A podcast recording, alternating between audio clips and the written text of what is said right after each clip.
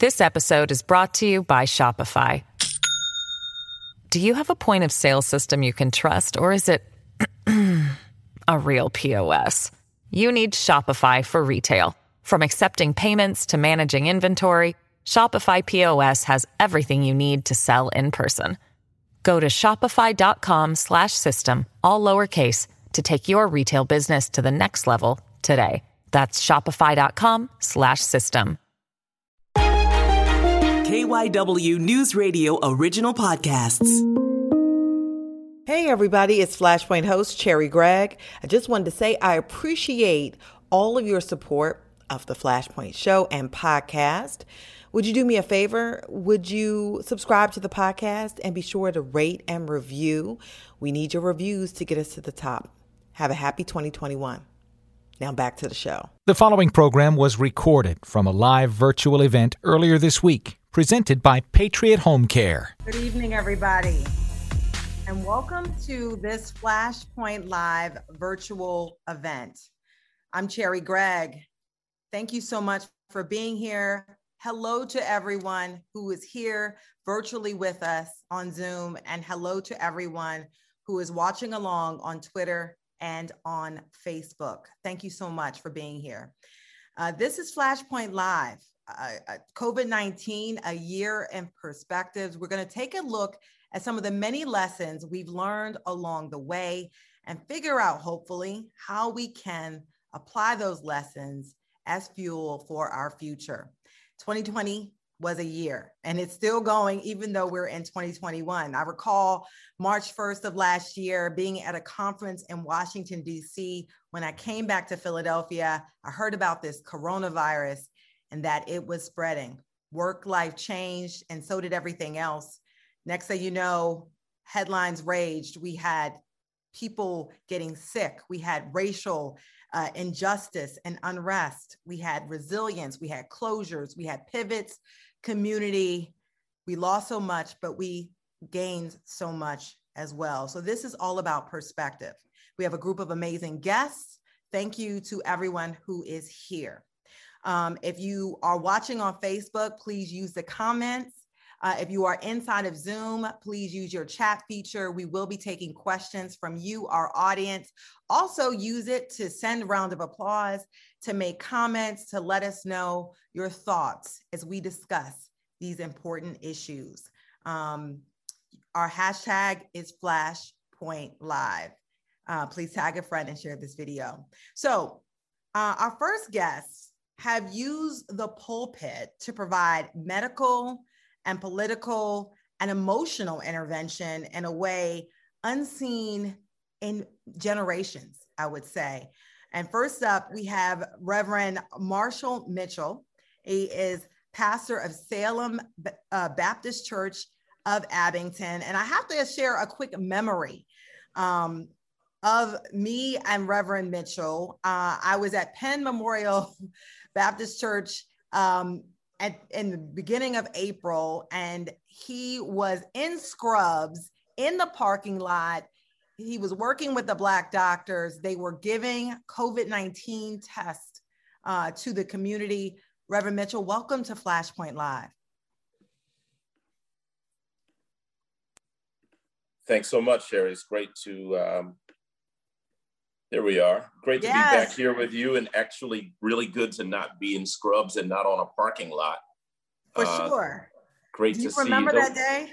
I remember that day very, very vividly. I remember when you showed up. I remember how we were very deep into figuring out how to make Penn Memorial's parking lot work after we figured out how to make Enon's parking lot work. And we were wondering what this disease was all about, what this infection was about, and how we would respond as a community because we fundamentally did not believe that Superman was coming for, for the Black community. So we had to mount up the way Pastor Waller and I try to do every day uh, remedies and cures for Black people that are intrinsic, intrinsically and domestically Black oriented. Yeah, and you were in scrubs. I had porta potties. okay, this was real this was so real and and one of the things you said that has stuck with me throughout this pandemic you said we will not wait for government we have the resources we have the manpower we're going to get it done was this a major lesson for you and, and for our community? It was. It was a revisitation of the foundational lessons of what it means to be Black in America. It's the same thing Richard Allen was doing in the 1790s. It's the same thing Absalom Jones was doing. It's the same thing that Bishop Henry McNeil Turner did. It's the same thing that Albert Tinley did in the 1930s in Philadelphia. It's the same thing that we learned at Howard University. And ultimately, if you want to take care of yourself, you've got to provide for yourself. You can't look for other people to do it. And you certainly don't stand flat footed when you have the wherewithal to, uh, to make it work for yourself. And so the lesson in all of that was God, it's not in the Bible, but God knows it's the gospel. God helps those who help themselves. Yeah, and you guys raised thousands of dollars. Um, you you brought in a crew of clergy, uh, including um, you know you all got together and started doing these pop up testing sites. Uh, there was no government funding initially, and uh, and it worked, and it really started to help. Yeah, well, I'm not surprised because again, it is a we're in our fourth century of doing this in America. If you trace it back to Richard Allen and then you fast forward to Alyn Waller, you're doing it in the 1700s, you're doing it in the 1800s, you're doing it in the 1900s, you're doing it in the 2000s. And so the playbook was already existed. And so, you know, put it in football terms, it was like finding Bill Walsh, uh, his playbook from the 1980s with the San Francisco 49ers and then going through it and realizing the same playbook works, right? You start off with God, you double down on your own industry, your own intelligence. You find uh, fantastic, willing twin doctors and other people who already have possessed remarkable world class expertise. They bring it to the table you bring the one thing that Black people have always had, the Black church, which is a remarkable piece of real estate. And you know me, I'm unapologetically Black, unapologetically capitalistic.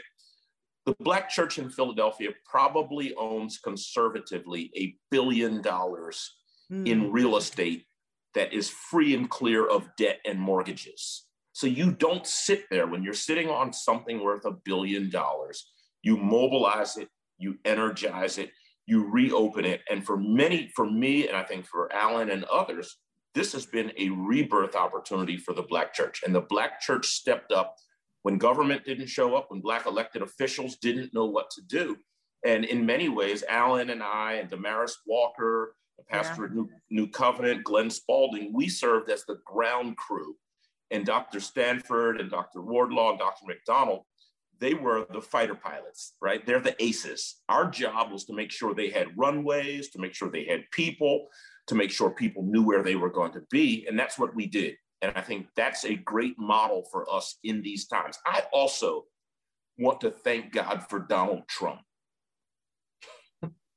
right? I want to I want to thank God for him because had Donald Trump not agitated us to the place where we believed in ourselves, but even beyond believed in ourselves, we exercised our God given potential, education, and outrage, and we mobilized a response. In his absence, I'm not sure we would have been women and men that we were to fully say, you know what, the hell with this. We're going to do it as the church. We're yeah. going to do it, Black people. You've got board certified surgeons. You've got pastors with $30 million churches that are full of talented Black people. And you had these rank and file Black people who would show up to be tested, who would have yes. wrinkled $5 bills. And they would have half a box of PPE, of, P, uh, of, of, of mask, and they would give those to you. They gave everything they had to this. And that was so inspiring. Because government it, and it was inspiring. I want to bring uh, Reverend Dr. Alyn E. Waller of Enon Tabernacle Church in here to kind of join the conversation uh, because he uh, was part of this crew. You just mentioned this ground crew uh, with you. And um, he actually uh, was part of this, getting tested on site, found out you had COVID 19 uh, in this process. And did it become was it real for you before that or did it become even more real once it hit home in the way that it did? Well thank you. And you know I, I told you i wanted to talk before marshall because he says all the good stuff. And i just want to say ditto to everything he said. And uh, I'm, I'm his robin to his batman. So um, yeah it, it, it was real before it hit me because it had already hit Black people. And so when it hit Black people, it was real. When Marshall called and said, There's an opportunity for us to get people tested, we just did what we normally do. I only did what I have done with every other test.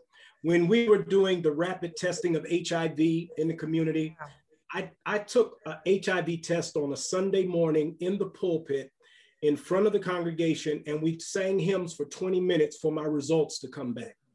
Obviously, I'm glad that didn't turn out like this one did. Yes, yes. The, the reality is, all I was doing was taking the test to model, because back then, remember, everybody was concerned about going up your nose, does it hurt, all of that yeah. stuff. It was simply because I thought I was being responsible. I had already shut down the facility. We had already uh, been uh, using masks and social distancing. We had already been following what we thought um, was uh, proper protocol. Then yeah. I, got four different um, prognosis from four different professionals. And I honestly believe the Lord allowed me to get it because it became public so we could point out how much they did not know uh, and point out. You had no, you had no symptoms. You were fine. You were on the front lines. You were wearing your mask. You were doing all the things you were supposed to do. Yet you still had you got COVID. And then I was told by four different professionals what I should do. I was even told by one professional, "Don't come in to see me," because yeah. so new they didn't know what to do. Had, had we not had the black doctors, lots of Black people would have not gotten the help or the knowledge. Um, so I, I learned and I appreciate that the old traditional church can still be nimble and is still the best thing going in our community to address the needs of our people. And, and I'll, I'll double down on that statement. I believe it.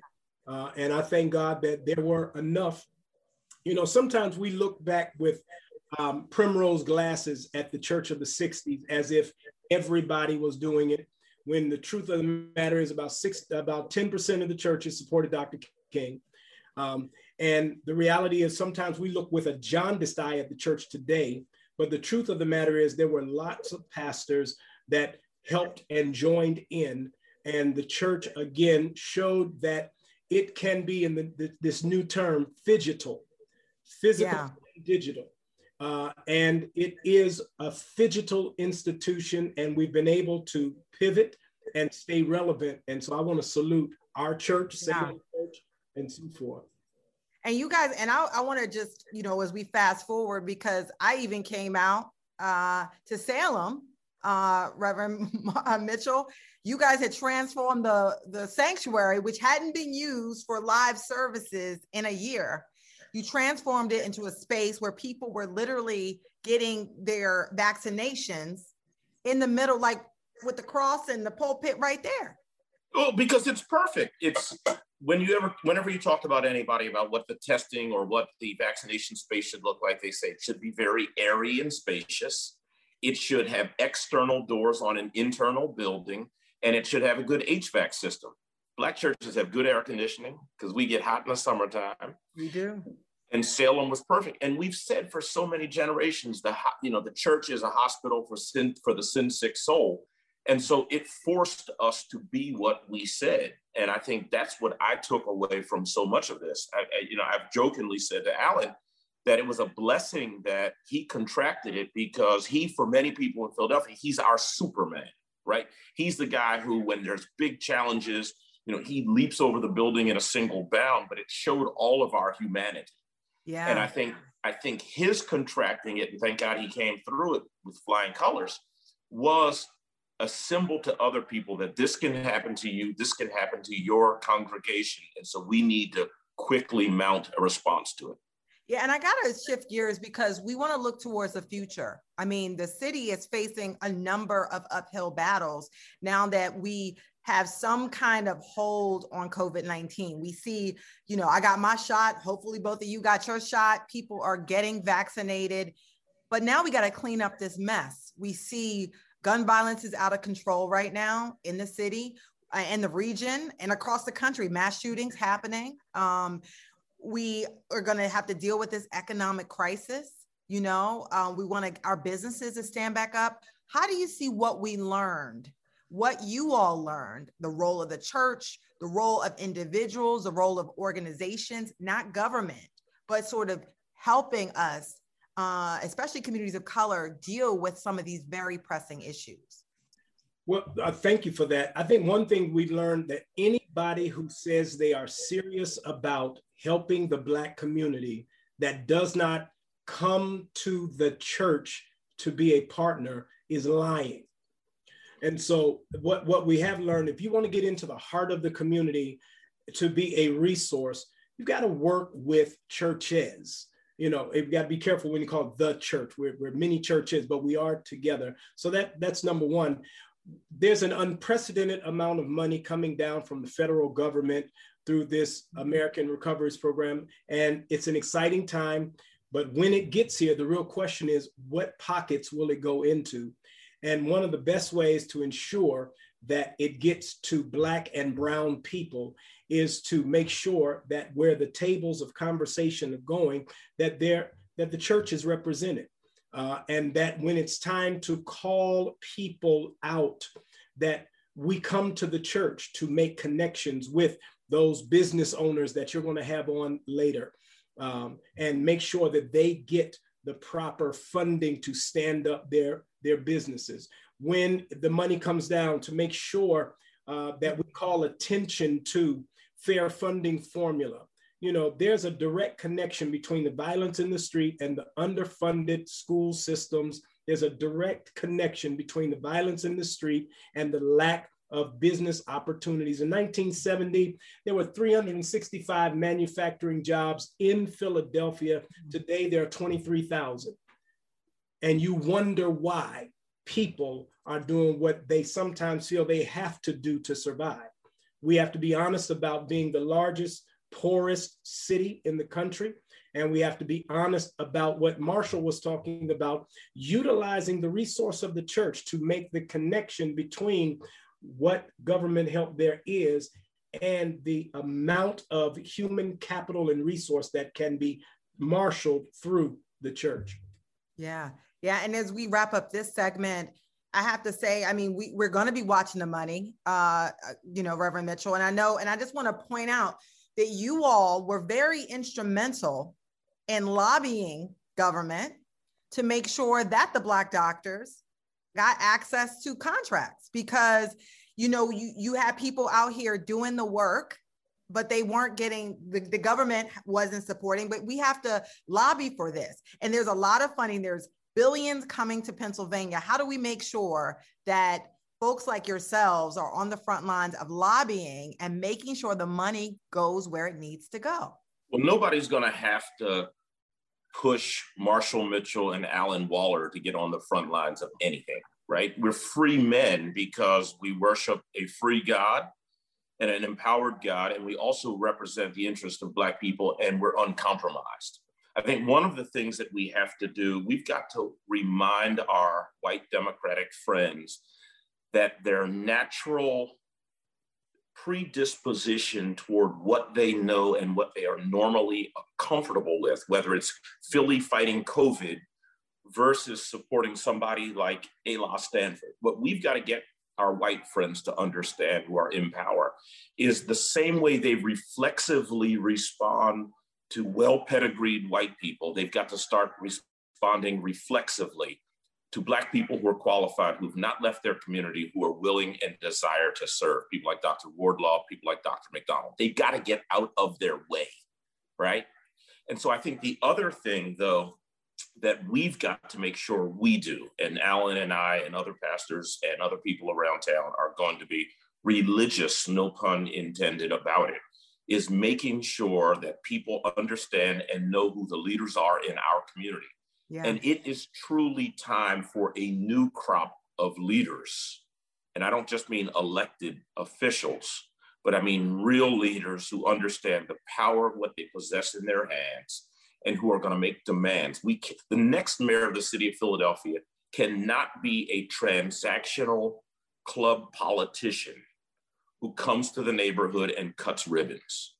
He or she, and I'm prayerful that it's, it will be a she, has got to have answers and world class and world class relationships so that they can move the Penns, the Jeffersons, the Elas, the Elana, Delana, others to do their jobs, right? And and yeah. government has got to be the lever that does that because there's no bigger spigot than government. Yeah, and I want to say thank you so much, gentlemen, uh, for coming and being part of this important Flashpoint Live discussion. Thank you to everybody who is inside of the Zoom, everybody who is on Facebook uh, watching along. If you have questions, if you have concerns, you can put them in the chat and we will get to you. Thank you so much, Reverend Dr. Uh, Alyn E. Waller and Reverend Marshall Mitchell for coming on Flashpoint. They mentioned um, two doctors. Uh, they call themselves the twin sister docs. We have uh, they have they are here today, Dr. Elana McDonald and Dr. Delana Wardlaw. They were on the front lines from the very beginning. They rolled up their sleeves. They volunteered their time and were one part of the original uh, Black Doctors COVID nineteen consortium, giving tests to people in communities of color uh, and church parking lots. Uh, Doctors McDonald and Wardlaw are here today Thank you so much for being a part of the of Flashpoint Live. How are you doing today? Good evening, Terry. Thank you for having us. Yes, and so we learned a lot, uh, ladies, about healthcare, about viruses, about uh, community response. Um, I want, you know, I'll start with you, Dr. McDonald. I mean, there were some things we already knew, and then it was pretty much amplified as soon as the pandemic hit. And those that that thing was disparities. Absolutely. What covid did covid essentially was a virus that we didn't know much about at least not this particular variant. We didn't know much about this virus at all and we were learning day by day what was going on with this virus. In the beginning we didn't know which symptoms to look for. We didn't have treatment plans. The medical system was overwhelmed for the first time in my 20 year career, and probably people with 40 year careers had to literally shut their offices down. Never have I told a patient, you can't come in. I have to take a look at you on, on the computer to try to decrease exposure for everyone. But COVID essentially just magnified what's been going on in this country for the last 400 years. You know, the results of slavery, systemic racism, Jim Crow, implicit bias. African Americans have not been getting adequate health care to take care, one, to prevent chronic illnesses, and two, to take care of those chronic illnesses. And as the data started to roll out with COVID 19, African Americans were being devastated by this virus. Yeah. And it's almost crazy because I remember covering uh, the, the original rumor that started in the beginning of March that Black people thought they could not get COVID 19 because of melanin. It sounds insane now, but that was something that people believed. And Dr. Wardlaw did it when you started hearing that misinformation, you started seeing the numbers that Dr. McDonald talked about, and we were being devastated. Did it change how you provide service? What did you do?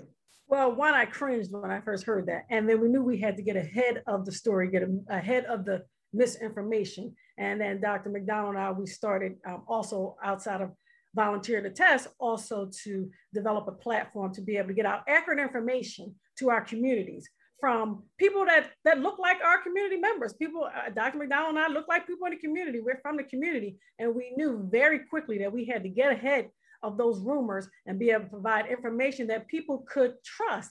That people could say, yes, okay, th- these people are, are, are from our communities. Then then we can we can believe what they say. So we had to really try to work quickly to try to be able to provide accurate, concise, consistent information across many platforms so that we can educate people that know Black folks are not immune to this and we need to get tested and we need to consider, we have to take all the, the mitigation factors that are being uh, recommended because we are not, we are not immune. And African Americans unfortunately carry a heavy burden of many diseases, diabetes, high blood pressure, heart disease, kidney disease, HIV. And that alone put us at a vulnerable state for being at higher risk for contracting coronavirus and for developing um, complications and death, unfortunately. And the numbers showed we were three times as likely to contract coronavirus and um, die of complications. Yeah, and I and I realized you had to create your own platform because what I learned as a journalist is that people in uh, hard hit communities, marginalized communities, Black and Brown communities, they didn't go to traditional um, methods of getting information. Uh, they didn't always follow the news in the normal way and and or the way the majority would necessarily follow. And so they had to get it in a more grassroots approach. Did and you created this platform dr mcdonald to, to try to get the information out. Did you find yourself pivoting as far as like how you spoke to patients how you reached them how you got the vital information to them?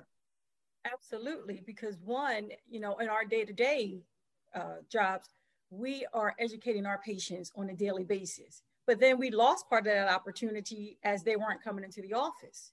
But we had the opportunity to use telehealth, but then we realized that social media was a huge platform to get to many people at one time.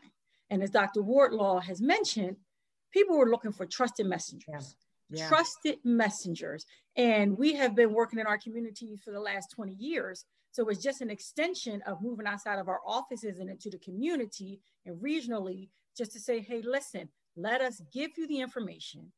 We understand the trepidation, we understand the mistrust, we understand all of this. However, there is a deadly virus that is killing us and continues to kill us. And we want to make sure that we are putting out the correct information to help everyone make the proper decisions for themselves and their family. Yeah, and you see this, I got to say, we fast forward to where the vaccine, first of all, as medical professionals, we the vaccine was put together in record time. And I mean, we're like a year uh, plus into this, and we have millions and millions of Americans, Dr. Wardlaw, who have had their vaccine. And we thought people of color would be way more hesitant, but they're lining up and, and getting the shot.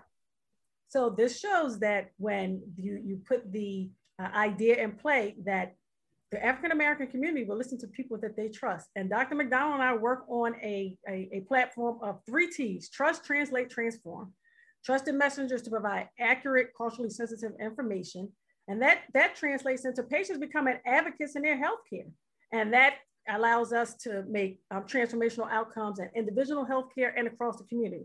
And we learned that that um, if we educate people about the vaccine and if we allow access to the vaccine, that African Americans started to increase their um, likelihood to get the vaccine because it's okay to be vaccine hesitant. That means that you have questions and concerns about the vaccine, and that is okay. Ask your questions, and we as medical professionals have to answer them so that you can make an educated and informed decision about what you need to do.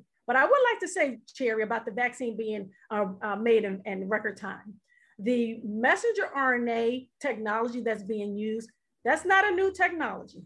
That technology began well over uh, 15 years ago, uh, shortly after the, the SARS-CoV-2, epi- SARS-CoV-1 epidemic. It wasn't an epidemic, it was, it was an outbreak. Um, shortly after that, that is when the scientists started to work on technology for messenger RNA. So it didn't start in 2020 when COVID-19 wound up at our doorstep. The scientists had been working for years. So again, and that term Operation Warp, Speed gave people a lot of hesitance as well, because it, it made it think like things were done in a, in a, in a hesitant, I mean, in a, in a quick manner. But what that Operation Warp Speed allowed was, it allowed for everybody in the world to drop what they were doing to focus on the COVID-19 vaccine. It allowed for funding from the government it allowed for private sectors, it allowed for government sectors to come together to do many steps at one time that would have otherwise had to be done in individual steps and had taken longer. And also, vaccine technology has improved over years, just like cell phone technology has improved. Yeah. So, vaccine technology has improved as well. Through all of that, none of the safety guidelines were abandoned. This vaccine was proven to be safe and effective. Yeah, and I'm proud to say I got my vaccine. And I and I will say honestly, I'm a I was a hesitant. Okay. I'm gonna keep it real with you. Yes. I was a hesitant. Yes. Um, and I had COVID. So I was like, uh, I'm not going, but I did it and I was fine. Nothing happened. And I feel um I'm, I'm glad I went through it. And as we wrap up, were there lessons to that you feel like you learned that you will take uh, to the future because um, this might not be our only pandemic. There could be other ways. There are derivatives. What lessons will you take? And if you could you keep it tight as you tell us this what lessons will you take with you to shift so that we're better prepared for this next round dr mcdonald and then dr wardlaw biggest lesson is making sure that we have access to adequate health care so that we are not carrying a heavy burden of disease. So when the next pandemic come around, we may not be here, but hopefully our children, our grandchildren, our great grandchildren are better prepared to deal with the pandemic. And as a pediatrician, you know, we want to, we we realize that our children are suffering just as much as we are. They were anxious, they're depressed, they've been pulled out of school, all of their activities. So they've been struggling just as much as we have. They're very resilient but they're also dealing with with they're looking at their parents stressed they're looking at their doctors stressed they're looking at you know the whole world stressed and it's trickling down to them. Their sense of normalcy is gone. We can't forget the children in this and yeah. we want to make sure that we keep our eye on them and make sure that we have plans in place for them also. Yeah. Final word for this segment dr wardlaw what some lessons will you take as we pivot? And this could gets get hit us again. We don't we're not out the woods mm-hmm. yet. We have to increase diversity in medicine. As African American females, Dr. McDonald and I represent 2% of the physicians in the United States. We have learned of recent that African Americans are more uh, compliant when they have uh, doctors who have look like them or who have something in common with them. So we have to increase those numbers in medical school. We have to increase those numbers in all areas of medicine where we are, we are increasing the diversity. Until we do that, we have to focus on cultural competency. We have to make sure that all doctors mm-hmm. culturally competent and sensitive to the communities that they are serving so that they can provide adequate care. Well, thank you. Dr. Elana McDonald and Dr. Delana Wardlaw for coming on Flashpoint Live. And I got to throw this question out to you both while you're still here. Uh, Renoko Michael says, as leaders in the community, I received my shot, as a leader in the community, I received my shots early. How are you involving African American nonprofits in this process to expand your reach? Both of you worked with organizations. Do you see that as being part of the strategy for, for communities tackling these big issues, bringing in these nonprofits and other organizations? Absolutely. And I think that nonprofits, they have stepped up, help with testing, help with, with vaccination, also help with providing um, educational material, because again, the misinformation just runs rampant. And we also have to be able to provide um, access to um, testing, I mean, to, to, to vaccination sites, and also being able to help our seniors to be able to navigate the system, to be able to help them with paperwork when they can't do this get on these electronics and things of that nature. So absolutely, we can work together to be able to make this a, a, a more successful mission. Absolutely. Thank you so much. Thank you. The twin sister docs, you, you both, thank you so much for being on Flashpoint Live. Thank you so much. And so uh, shout out to everybody who's on Facebook. We see you. Please tag a friend and share the video. And thank you to everybody who's in this virtual event. You can post your questions, your comments. We would love to see what you're thinking, uh, what has stuck with you. If there's quotables, feel free to share them on social media using the hashtag Flashpoint Live. This episode is brought to you by Shopify. Do you have a point of sale system you can trust, or is it a real POS? You need Shopify for retail. From accepting payments to managing inventory, Shopify POS has everything you need to sell in person. Go to shopify.com/system all lowercase to take your retail business to the next level today. That's shopify.com/system. Now, our business sectors were hit hard as well. Um, in 2019, a record 46 million people from all over the country and the world uh, came to our region all right. Um, that and, and you and you talk about they spend a record 7.64 billion dollars. That was in 2019. 2020 hit and it got a little crazy. And so our next guest, Jeff Guaracino, he is president and CEO of Visit Philadelphia. That is an agency here in the city that markets our region and gets folks to come here. Jeff, welcome to Flashpoint Live. How you doing? I'm wonderful. Thank you so much for inviting me to be a part of this important conversation about the reflection of what's happened and also the conversation of moving forward for our city. Yeah. And so, Jeff, I mean, uh, you know, right before the pandemic hit, I think we were in Atlantic City. Remember that? That's right. We were talking about 2020 is about to be lit. We were saying how amazing things were, how great 2019 was. And then the pandemic hit. I want you to go back mentally and emotionally to this day in 2020. We had been about two weeks into it. What, I mean, what was going through your mind after having a record 2019? Um, it's a sad point to think about how much changed for so many people overnight. And we talk about Atlantic City, and that's when people lost their job overnight. And overnight, 40,000 people in Philadelphia Philadelphia County, our neighbors, our people we go to church with, people we know lost their jobs. They, they, they lost their businesses. They were producing festivals. They were, they were making Philly, Philly, the retail sector where the small shops and bookstores and restaurants, I mean, these were people's dreams that, that, that just suddenly ended. And it's emotional because I'm from Philly. My mom was a single mom, raising two kids to figure out how to put food on the table. And you realize that our work at Visit Philly is to create customers to come, right? And to come and to be at a festival and to shop in a hotel and buy those little flowers and to help support the jobs in the restaurants and if they're here for a meeting, a convention, throw down that corporate credit card and order a bottle of wine, and, and the tour operator who wants to show all the great things of Philly, and whether it's Mother Bethel or whether it's the history of Philly or whether it's discovering freedom,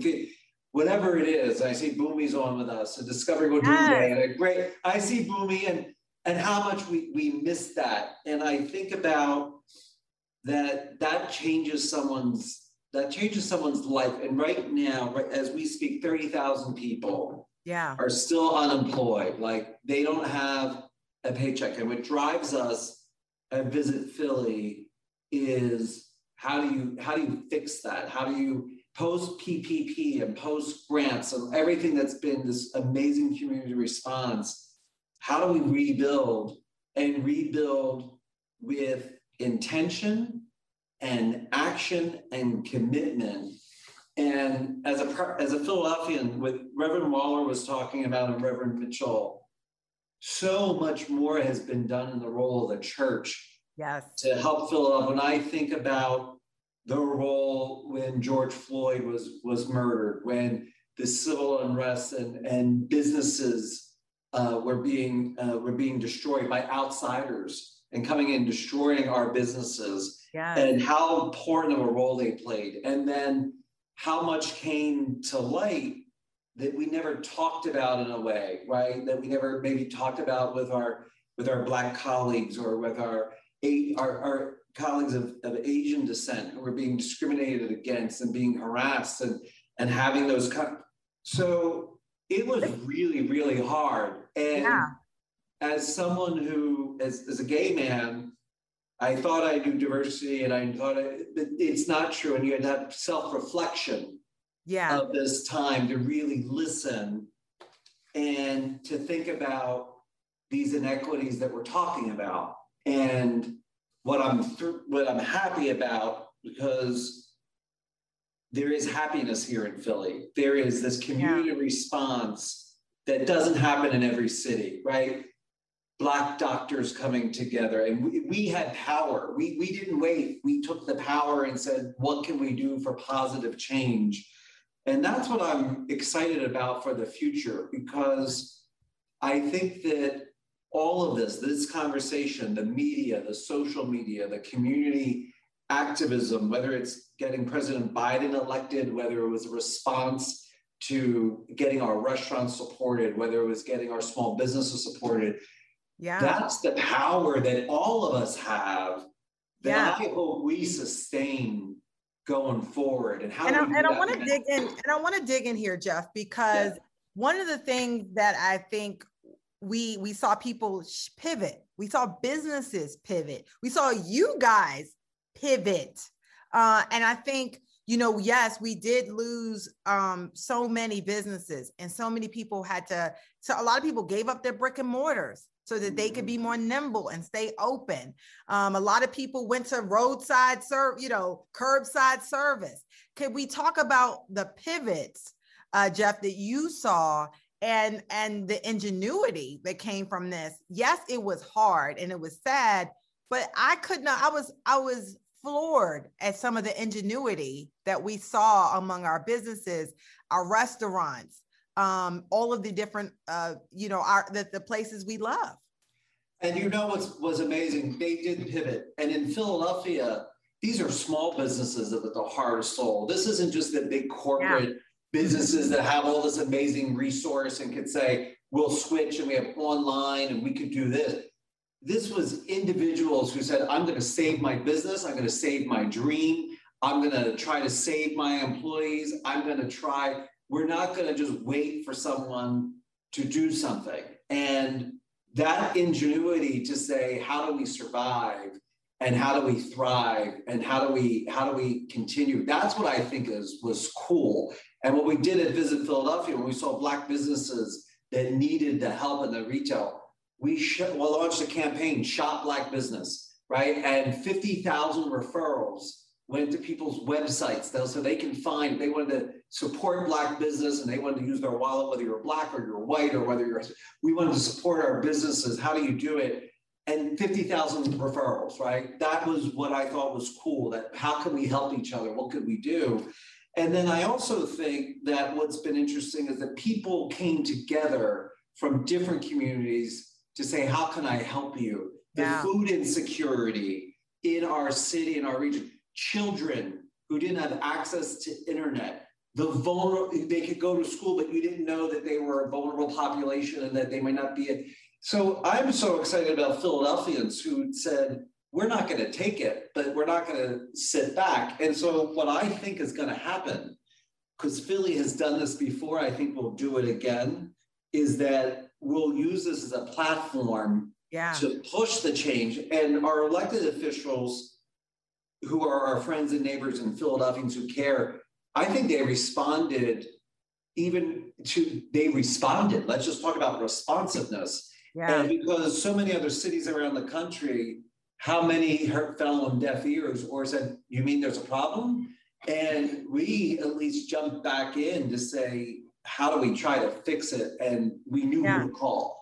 And I have to say, one of the things that you guys have helped facilitate is safe making sure businesses are safe for this new wave. We, because I, I, you guys help push businesses to say, look, lean in. Lean you in. know, lean in. We in a pandemic.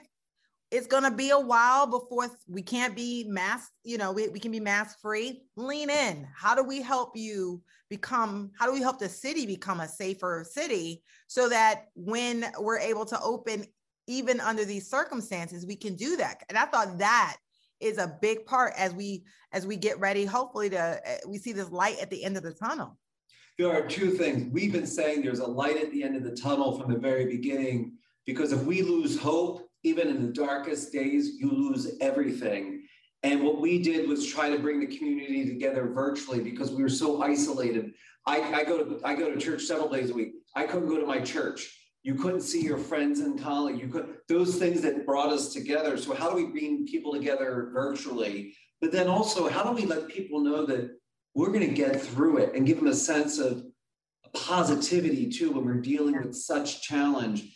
And I think moving forward, and I'm proud of our team here. The team here, they're all Philadelphians, and they look like Philadelphia here. I mean, they're from every neighborhood, every community. We look like Philly, so we were able to authentically say, how do we do it and how do we talk and how do we respond but then i also think moving forward we got to get the jobs back and what's going to sustain our businesses is customers people who want to come back not just philadelphia supporting philadelphia we need all the suburban people to come back and come back to our events and to our restaurants and to our museums and attractions we need the tourists to come back We need the people for business travel to come back. And so if we can do that and we can help sustain, that's where I think the heavy lift comes. And we need everyone's help. And I, I'm just so honored to be a Philadelphian with these amazing Philadelphians who are here and all those who you profiled because we we have love and grit. We're, we're not waiting. And so I hope that we also keep each other accountable to our commitment of the inequities because they're not fixed.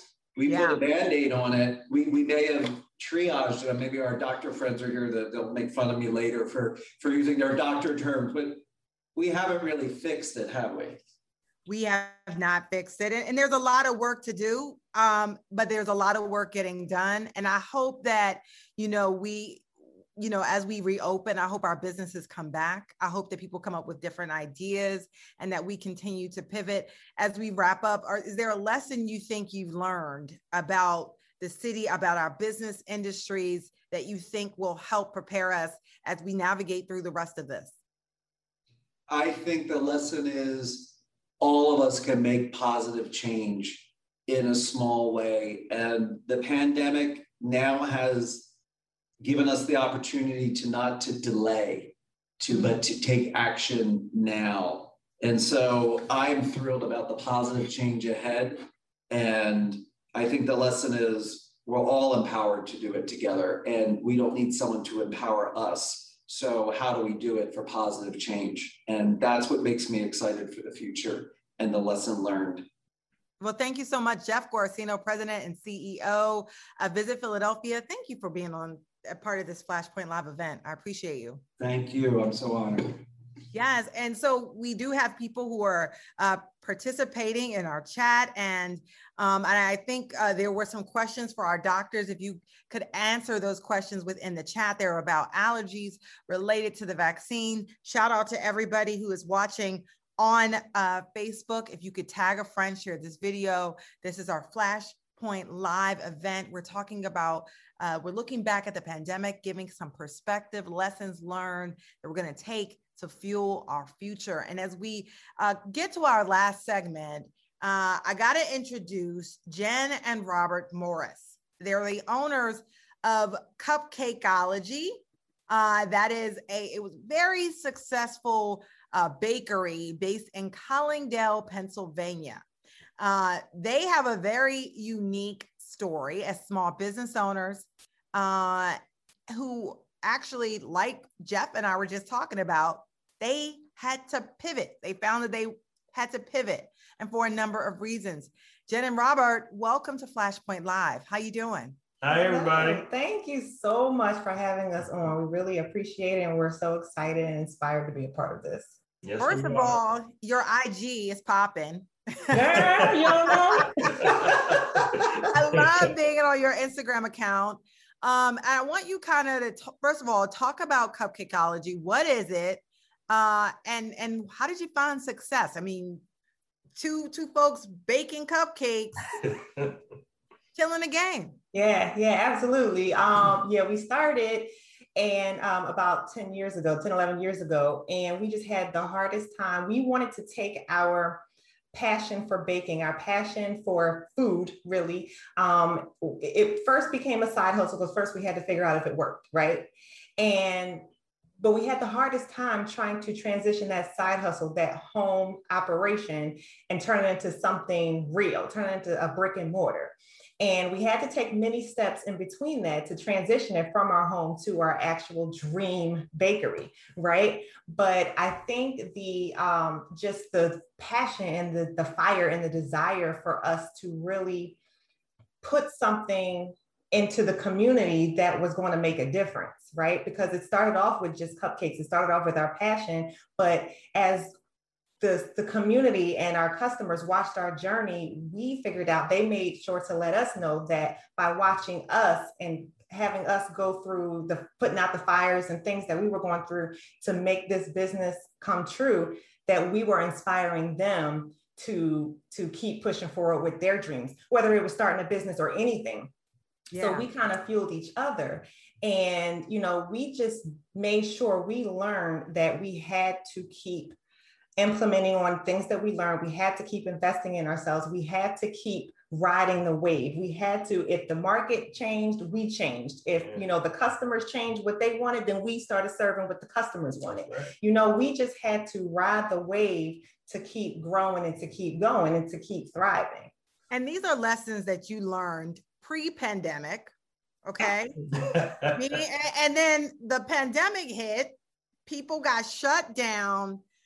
Your reaction, and then how did it did it impact your business? Good, bad, what?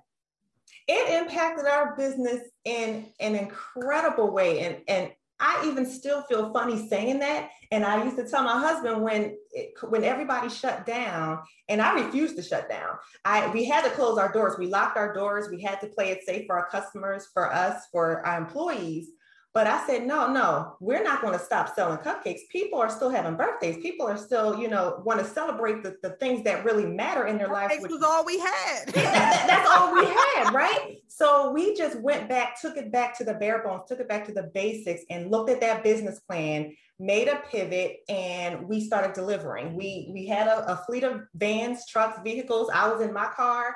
We were taking those orders. We were delivering, and the people, the the response, the reaction of people calling in tears, saying how they really appreciate us still being open and serving them so they can get that cake out, that personalized cake out to their granddaughters or their personalized cake out to their sons that they haven't seen in weeks and months. And just having something like that coming from them with a specialized note meant the world to them. So I felt I felt um, bad and guilty that we were, our sales and our business was doubling and tripling because we made it work. We figured out how to safely make the business continue to run when everybody else was shutting down.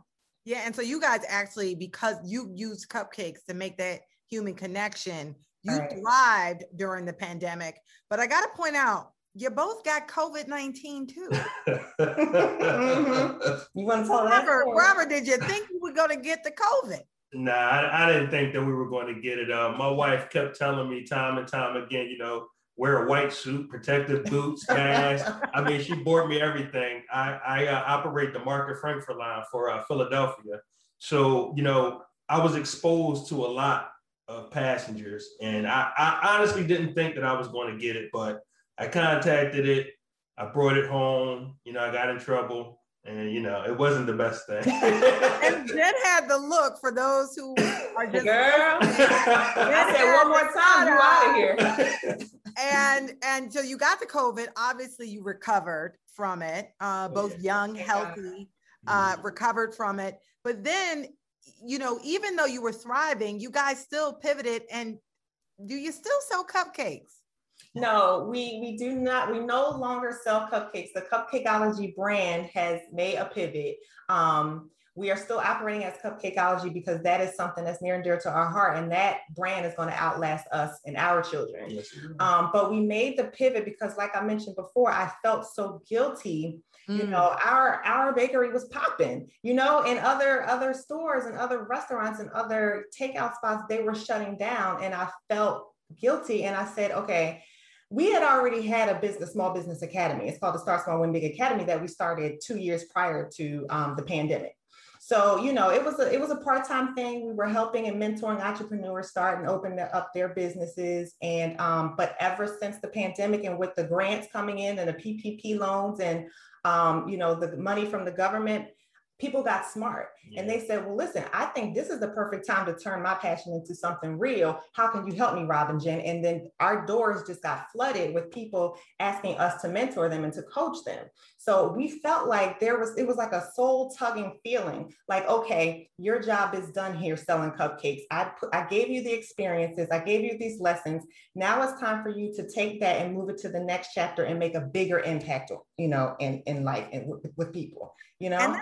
And let's talk about that a little bit because I spent a lot of time covering small businesses and the impact of COVID 19 and all the closures on businesses and uh, specifically businesses of color. And what I realized is there's a lot of uh, small Black and Brown businesses that are micro businesses, oh, yeah. meaning that they don't have um, brick and mortars and they're not traditionally counted in some of these numbers. Right. But your the reason why I was particularly interested in your story is because your entire goal is to help these thousands and thousands of micro mom and pop working out the kitchen shops mm-hmm. build and scale up so they can hire and and and do and grow and become kind of like what Cupcakeology is with a fleet of vans popping. Okay. right. the, the different the different thing that that see what, what we did was we learned how to start this business off without the help of anyone. And that's been me and my wife goal since we started. You know, um, you, you don't want to have to wait on anybody, you know, whether it be the government, your mom, your dad, you know, you have to get out there and you have to take action. And once we implemented that into our system, that's when all the doors open, you know, and then now we have all these followers and they want to do the same things. But what they don't realize is that it's already inside of them. It's baked inside of them. So we help bring that out. Mm-hmm. We help bring out how you need to worry about yourself first, you know, worry about your family second, you know, happiness, all that stuff is the whole complete package. Starting a business is not just starting a business and making money, right. you know, and we try to teach people the necessities and, and, and they're coming in, they're, they're doing what we say, they're learning, they're opening their doors, they're giving back. We're creating these circles where we all talk together. And there's so much more that goes to business than just going out there and selling a cupcake or fixing a car. You know, that's what we teach. And that's how we give back and it's helping. It's helping everybody. It's helping us.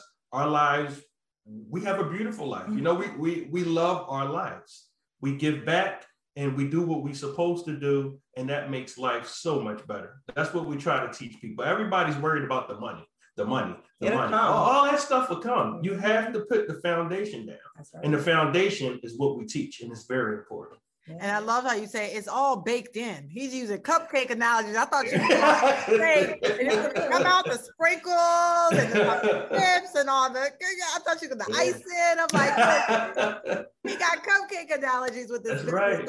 as we wrap up this final segment of Flashpoint Live, I want you to kind of it, it succinctly kind of say what do you think people should take from this? The businesses were ravaged, and a lot of the but the folks who pivoted they're thriving.